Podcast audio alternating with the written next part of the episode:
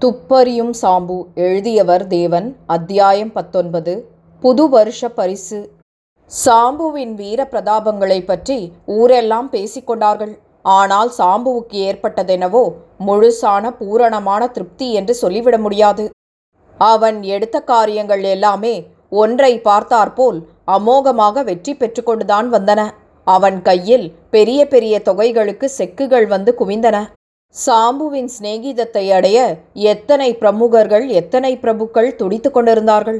காலையில் எழுந்தால் பனிரெண்டு மணி வரை ஒருவரை மாற்றி ஒருவர் சாம்பு தரிசனத்துக்காக அவன் வீட்டு வாசலில் காத்து கொண்டிருப்பார்கள். இதெல்லாம் சாம்புவுக்கு பெருமையாகத்தான் இருந்தன. ஆனால் அவன் மனதுக்குள் கூட கூடவே ஒரு போராட்டமும் நடந்து கொண்டிருந்தது. நடப்பதெல்லாம் அவன் திறமையினால் நடக்கின்றதா? அவன் திறமை உபயோகிக்கப்பட வேண்டுமென்றல்லவா அவன் விரும்பியதெல்லாம்? படிப்படியாக அதில் அபிவிருத்தி அடைய வேண்டியதல்லவா? அவன் ஆவல். அதற்கெல்லாம் எங்கே வசதி இருந்தது? ஏதோ அவன் அறியாத ஒரு சக்தி அவனை பற்றி கொண்டு முன்னே தள்ளி சென்றது. கடலில் ஒரு படகில் இருப்பவன் நிலையை போன்று இருந்தது அவன் நிலையும். முன்னே போக விரும்புகிறான். துடுப்பு அவனிடம் இல்லை. ஒரு பெருங்காற்று அவனை பக்குவமாக முன் தள்ளி கொண்டு போகிறது. இதுவரை அது படகை கவிழ்க்கவில்லை. ஆனால் அதை கவிழ்க்காமல் அடக்கும் சக்தி அவனிடம் இல்லை. இனி பின்வாங்குவோம் என்பதற்கும் இல்லை. சாம்புவுக்கு இந்த நிலையானது கலக்கத்தையே உண்டாக்கிற்று. ஒரு நாளாவது ஒரு தொல்லை இல்லாமல் கழிப்போமா என்பது அவனுக்கு சந்தேகமாகிவிட்டது. ஒரு நாள் இரவு வேம்புவுடன் பேசும்போது அடியே ஒன்று சொல்கிறேன் கேட்கிறாயா? என்றான். சட்டுன்னு சொல்லுங்கள் எனக்கு தூக்கம் வருகிறது என்றாள் வேம்பு. ஒன்றுமில்லை நாளைக்கு யார் வந்தாலும் நான் இல்லை என்று சொல்லி அனுப்பிவிடு ஒரு நாளாவது அக்கடா என்று இருக்க வேண்டுமென்று ஆசையாக இருக்கிறது. எனக்கென்ன? சொல்கிறேன். ஆனால் நீங்கள் பெரிய முந்திரி கொட்டையாச்சே. நீ பாரேன் நாளைக்கு. நான் எப்படி அடக்கமாக இருக்கிறேன் என்று? என்றான் சாம்பு. மறுநாள் காலை அவன் அறை ஜன்னல் கதவையே திறக்கவில்லை. அறை கதவையும் சார்த்திவிட்டு சமையல் உள்ளே உட்கார்ந்திருந்தான். யாராவது வாசலில் வரும் சத்தம் கேட்டால் உடனே ஓடிப்போய் ஒரு பீரோவின் இடுக்கில் ஒண்டிக் கொள்வான் அன்று அவன் முக்கியமாக தவிர்க்க விரும்பிய பேர் வழி இன்ஸ்பெக்டர் கோபாலன்தான். மனுஷர் எப்போது வந்தாலும் ஏதானும் புது கேஸ் சம்பந்தமாக வந்து சாம்புவின் பிராணனை வாங்கிக் கொண்டிருந்தார். சாம்பு சார் என்று வாசலில் சத்தம் கேட்டது. சாம்பு திடுக்கிட்டு துள்ளினான். மான் போல் ஓடி பீரோவுக்கு பின்னால் போய் ஒளிந்து கொண்டான். வேம்புதான் வாசல் பக்கம் சென்று விசாரித்தாள். இரண்டு நிமிஷம் கழித்து ஒரு கூடை ஆப்பிள் பழங்களுடன் வந்தாள். வாருங்கோனா வந்தவர் போயிட்டார். ராவ் சாஹிப் ராஜமாணிக்கம் உங்களுக்கு இதை அனுப்பினாராம். ஜனவரி முதல் தேதியோனோ? என்றாள். சாம்பு வெளியில் வந்து தைரியமாக சம்சாரத்தின் பக்கத்தில் உட்கார்ந்து ஓர் ஆப்பிளை நறுக்கத் தொடங்கினான். நீங்க எதுக்குன்னா பீரோ பின்னால ஓடுறேள் நான் தான் யாரையும் உள்ளே விடாமல் பேசுகிறேனே. இன்ஸ்பெக்டர் வந்தால் இதுவரைக்கும் தாராளமாக வருவார். அப்போ நீங்க ஒழிஞ்சிட்டா போறாதா? ஆமாண்டி என்று இழித்தான் சாம்பு. அந்த சமயம் பார்த்து வாசலில் மிஸ்டர் சாம்பு என்று ஒரு கம்பீரமான குரல் கேட்டது. சாம்பு பீரோவுக்குள் ஓட மறந்துவிட்டான். தன்னையும் அறியாமல் யாரது? என்று கேட்டுவிட்டான். இருக்கீரா உள்ளே சம்சாரத்தோடு ஏகாந்தமோ? எங்கேயானும் போய்விட்டீரோ சமயத்திலேன்னு கவலைப்பட்டுண்டே வந்தேன். வாசல் ரூம் சாத்தி இருக்கவே பகீர் என்றது. நல்ல வேளை என்று இன்ஸ்பெக்டர் கோபாலன் உள்ளே நுழைந்தார். சாம்பு பரிதாபமாக வேம்புவின் முகத்தை பார்த்தான். அவள் பல்லை கடித்துக்கொண்டு குடுகுடுப்பை யார் உங்களை பேச சொன்னது? நான் தான் ஒருத்தி வாசலுக்கும் உள்ளுக்கும் ஓடிக்கொண்டிருக்கிறேனே. அதுக்குள்ளே அவசரம் என்ன? என்று சாம்புவின் முகத்தில் இடித்தாள். கோபாலன் சுவாதீனமாக உள்ளே வந்து சாம்புவின் கையை பிடித்துக்கொண்டு வாசல் பக்கம் இழுத்தார். வாரும் ஓய் ரொம்ப அர்ஜென்ட்டான விஷயம். கோட்டை எடுத்து போட்டுக்கொள்ளும் உம்ம ஒத்தாசை இல்லாவிட்டால் நடக்காது. ம் போகிற போதே எல்லாம் சொல்கிறேன் என்றார். வேறு வழி இல்லாமல் போகவே வேம்புவை மற்றும் ஒரு முறை பரிதாபமாக பார்த்துவிட்டு யாகத்துக்கு இழுத்து செல்லப்படும் ஆடு போல் கோபாலனுடன் சாம்பு போலீஸ் காரில் ஏறிக்கொண்டான். கார் உடனே புறப்பட்டது. சாந்தோம் திருப்பத்தில் ஒரு பாழடைந்த பங்களாவை நாளைக்கும் பார்க்கலாம். அது ஒரு மூலை என்பது மட்டுமல்ல அங்கே விளக்கும் கிடையாது. இருபுறத்திலும் நூறு கஜ தூரத்துக்கு அப்பால்தான் கார்ப்பரேஷன் லைட்டு கம்பங்கள் இருக்கின்றன. அதுவும் இந்த கம்பங்களிலிருந்து பல்புகளை யாரோ அடிக்கடி உடைத்து வருவதனால் இந்த பிரதேசம் நிரந்தரமாக இருள் சூழ்ந்து காணப்படுவதில் ஆச்சரியமில்லை. இந்த பங்களாவுக்கு உரிமையாளர் யார் என்பதை பற்றி சென்ற மூன்று வருஷங்களாக வியாஜ்யம் ஒன்று நடந்து வருவதாலும் இந்த கட்டிடத்தில் ஏதோ கொலை நடந்து பிசாசு நடமாடுவதாக யாரோ வதந்தி ஒன்று கட்டிவிட்டபடியாலும் இது பூட்டப்பட்டே இருக்கிறது. இரவு காலங்களில் இதன் அருகாமையில் கூட யாரும் செல்வதில்லை. கொஞ்ச நாளாக இந்த பங்களாவை பற்றி ஒரு சமாச்சாரம் புதிதாக கிளம்பியது. இரவு வேளையில் இதன் மாடியில் இரண்டொரு தடவை வெளிச்சம் தெரிந்ததாம். பேச்சுக்குரல் கேட்டதாம். அக்கம் பக்கத்துக்காரர்கள் இதை கவனித்து பிசாசு நடமாட்டம் இருப்பதை ஊர்ஜிதம் செய்தார்கள். ஆனால் ஆள் நடமாடியதாகவோ வாசற் கதவு வழியாக வெளியேறியதாகவோ ஒருவரும் சொல்லவும் இல்லை கண்டதும் இல்லை. இது விஷயம் போலீஸ் இலாக்காவுக்கு அரசல் புரசலாக எட்டிற்று. ஆனால் அப்போது இதற்கு அங்கே யாரும் மதிப்பு கொடுக்கவில்லை. சென்ற மாதத்தில் ஒரு வைர வியாபாரியை அடித்து போட்டுவிட்டு இருபதினாயிரம் ரூபாய் வைரங்களுடன் கந்தப்பன் என்கிற பக்கா திருடன் ஓடிய செய்தியை எல்லோரும் பத்திரிகையில் படித்தார்களே. அப்போது போலீஸ் இலாக்கா அது சம்பந்தமாக திணறியது அல்லவா? அந்த கந்தப்பனை போல் ஓர் ஆசாமி அடிக்கடி சாந்தம் பக்கம் வருவதாக வதந்திகள் கிளம்பின.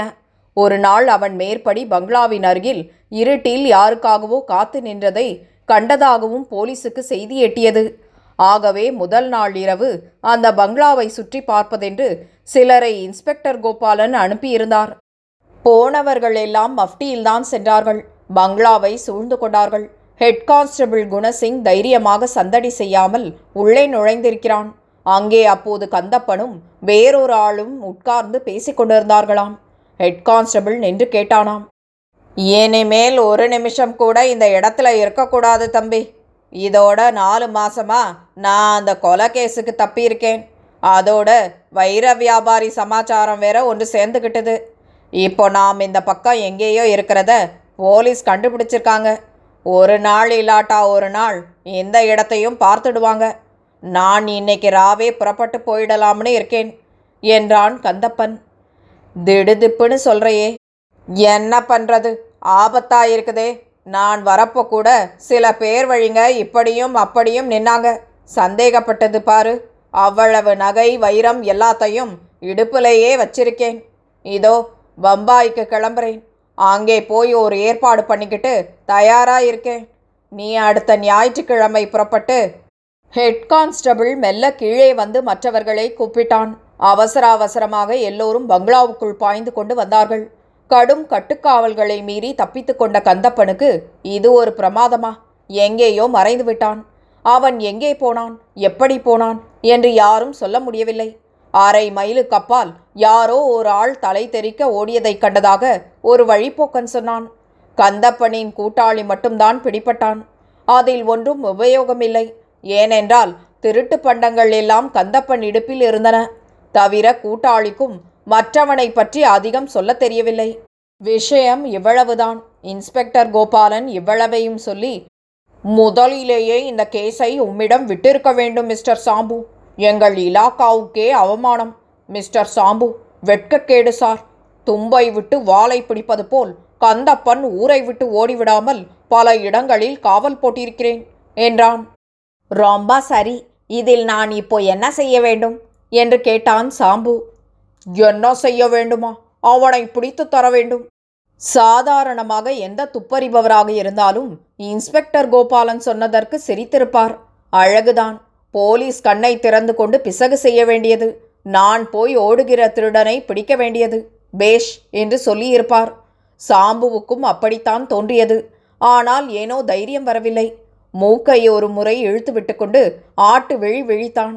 சாம்புவின் சுபாவம் தெரிந்த இன்ஸ்பெக்டர் சற்றும் அவனை கவனிக்காமல் இப்போ எங்கே போகிறோம் தெரியுமா? என்று கேட்டார். சொல்லுங்கள் என்றான் சாம்பு. அந்த பங்களாவை பார்த்து அதில் உமக்கு ஏதாவது தடயம் கிடைக்கிறதா? பாரும் அப்புறம் உம் யோசனைப்படி செய்யும். ம் என்றான் சாம்பு. திருடனை அவன் பார்த்ததும் இல்லை. அவன் ஓடிப்போய் எத்தனையோ மணி அவகாசமும் ஆகிவிட்டது. திருப்பதியில் மொட்டை தாதனை கண்டுபிடி என்றால் என்ன செய்வது? சாம்புவின் யோசனைகள் இப்படித்தான் சென்றன.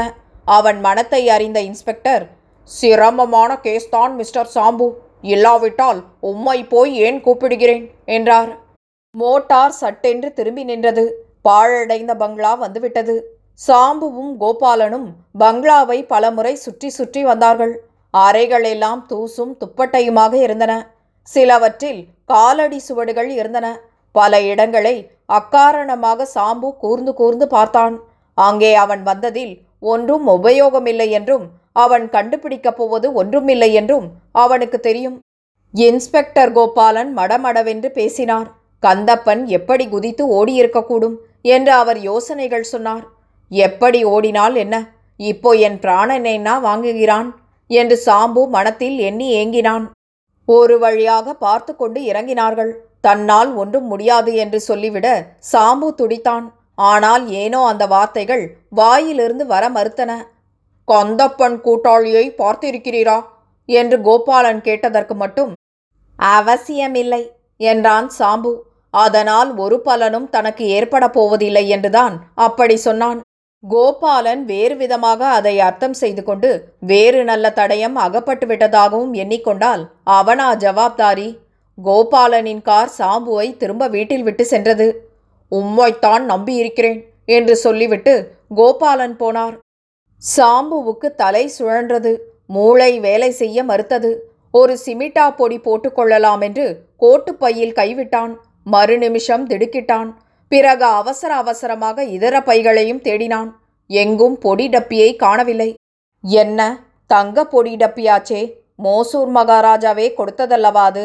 அதை அந்த பங்களாவில் எங்கேயோ ஞாபக மறதியாக அல்லவா வைத்துவிட்டு வந்துவிட்டேன். என்ன மடத்தனம். வேம்புவிடம் விஷயத்தை சொல்வோமா என்று நினைத்தான்.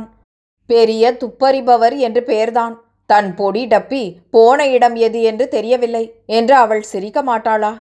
சாம்புவுக்கு பங்களாவை மறுபடி பார்க்க ஆசைதான். ஆனால் அதில் பிசாசு இருப்பதாக சொல்கிறார்களே. மேலும் என்ன காரணத்தை சொல்லிக்கொண்டு அங்கே போவது? யாரையாவது கூட அழைத்து சென்றால் அவர்கள் கண்ணில் பொடி டப்பிப்படாதா?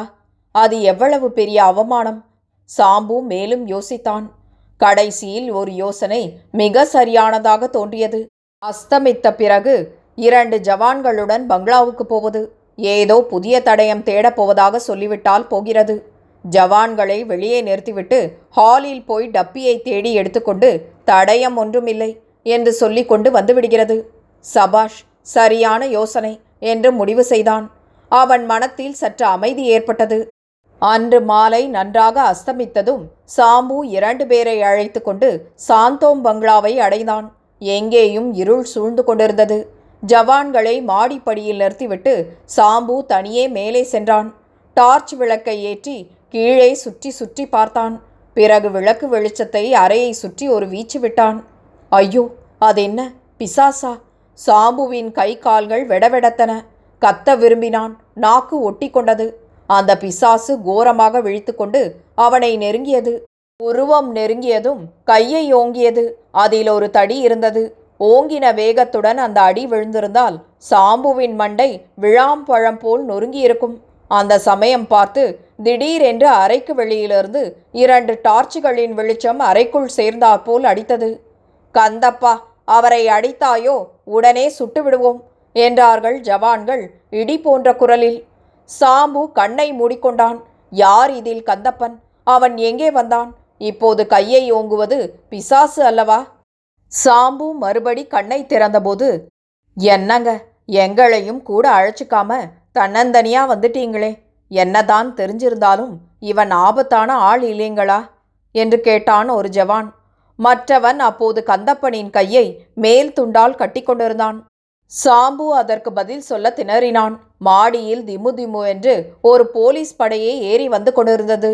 எல்லோருக்கும் தலைவரான இன்ஸ்பெக்டர் கோபாலனே வந்துவிட்டார். என்ன சாம்பு என்ன இது? என்று கேட்டுக்கொண்டே கோபாலன் அவன் அருகில் வந்தார். ஸ்டேஷனில் சாம்புவுடன் இரு ஜவான்கள் வந்திருப்பதை கேள்விப்பட்டுதான் அவர் ஓடி வந்திருக்கிறார். சாம்பு நாற்புறமும் பொடி டப்பியை பார்க்க திரு திருவென்று விழிக்கும் போதே ஒரு ஜவான் இவர் இங்கே தனியாகவே வந்துட்டாரு என்று தொடங்கினான். சாம்பு ஹீஹே அதனால என்ன? நான் வந்த காரியம் இங்கே பொடி என்று குறுக்கிட்டான் அசட்டுத்தனமாக.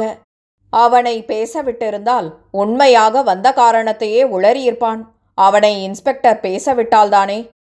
உமக்கு இது பொடியான காரியமாக இருக்கலாம். உம்ம உயிர் எங்களுக்கு எவ்வளவு ப்ரெஷியஸ் தெரியுமோ?